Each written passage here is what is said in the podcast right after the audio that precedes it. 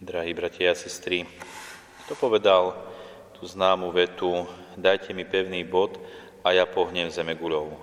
Kto to povedal? Bolo to pred mnohými stáročiami až tisíc ročiami, niekoľko 200 rokov pred narodením Ježiša Krista. Bol to známy filozof a taký polyhistor Archimedes, ktorý vo svojich filozofických úvahách naozaj prišiel na to, že keby mal pevný bod, tak by dokázal pohnúť čímkoľvek v tomto svete, dokonca aj samotnou zemou, zemeguľou.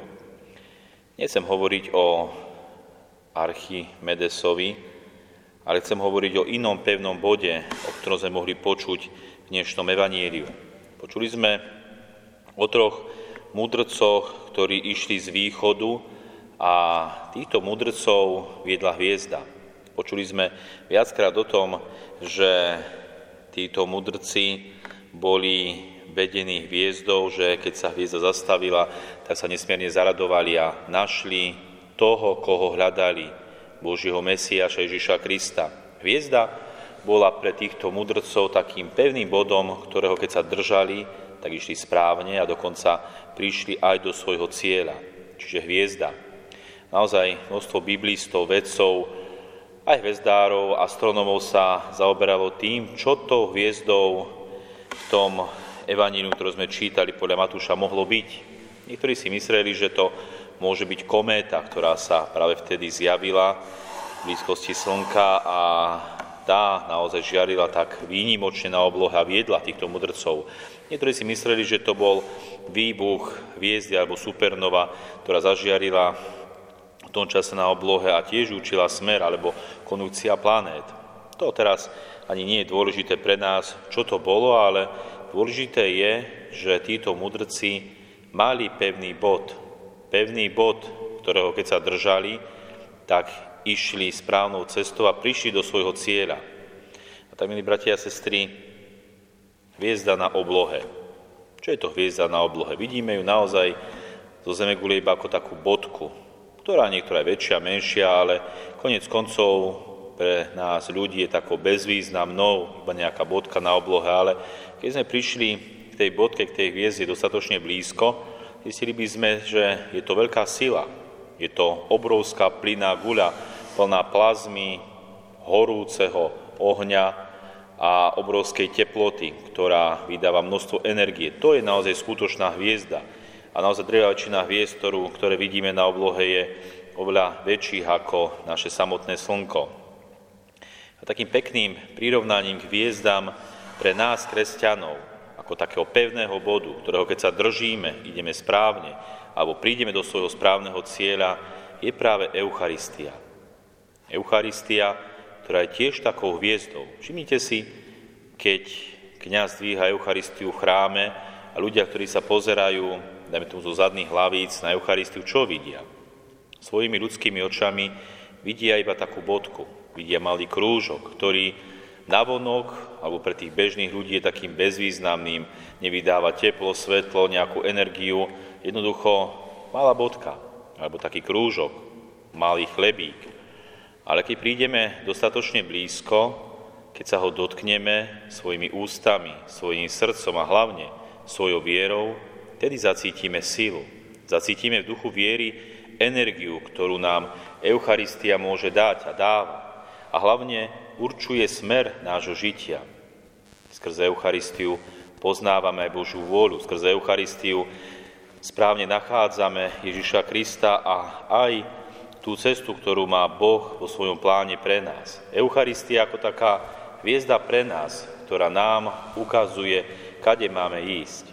Toto je, milí bratia a sestry, pre nás, ľudí, ktorí ideme za Ježišom Kristom a hľadáme ho, možno aj v tomto vianočnom období, tak sekne symbolicky povedané v Betleheme, pre nás tým pevným bodom je práve Sviatosť Eucharistie. Pravda, že máme aj ďalšie pevné body duchu viery, ako je modlitba alebo sviatosti, ktoré nám církev dáva, marianskú úctu, ale Eucharistia je naozaj tým najpevnejším bodom, ktorého keď sa držíme, tak ten správny cieľ Ježiša Krista v Betleheme nájdeme. Tak ako to zažili mudrci, keď sa držali, držali tie hviezdy na nočnej oblohe, správne našli ten cieľ. Milí bratia a sestry, tí mudrci nielenže prišli a našli Ježiša Krista, ale ako sme počuli v dnešnom evanílium, priniesli Ježišovi Kristovi aj svoje dary. A tými darmi, aj keď navonok bolo zlato, kadidlo a mirha, predsa tieto dary tak symbolicky vyjadrovali čosi oveľa hlbšie. Tie dary vyjadrovali samotný vzťah človeka k Bohu, samotného človeka, ktorý prichádza k Bohu a príjima konec koncov od Boha, od Ježiša Krista, ešte väčší dar, ktorý nám Boh dáva vo svojom synovi pre tento svet. Dary majú evidentne predovšetkým symbolický význam. Zlato, viditeľné bohatstvo, vyjadruje to, čo človek má. Čiže to všetko bohatstvo, či už veľké alebo malé navonok. Kadidlo, neviditeľné ako Boh, predstavuje, po čom človek túži. A mirha masť, ktorá lieči rany a chráni pred skazou, zas hovorí o tom, kým človek je. Čiže mudrci prichádzajú aj v duchu viery Ježišovi Kristovi s tým vonkajším, čo majú, takisto s túžbou po Bohu, ktorú majú a prichádzajú za samotným človekom, ktorý je aj Bohom, čiže Ježišom Kristom. A človeka vystihuje nielen to, čo má, ale aj to, po čom túži. Práve to, čo mu chýba, je jeho pokladom. Keď mudrci odozdali to, čo vlastnili, prijali toho, ktorého hľadali.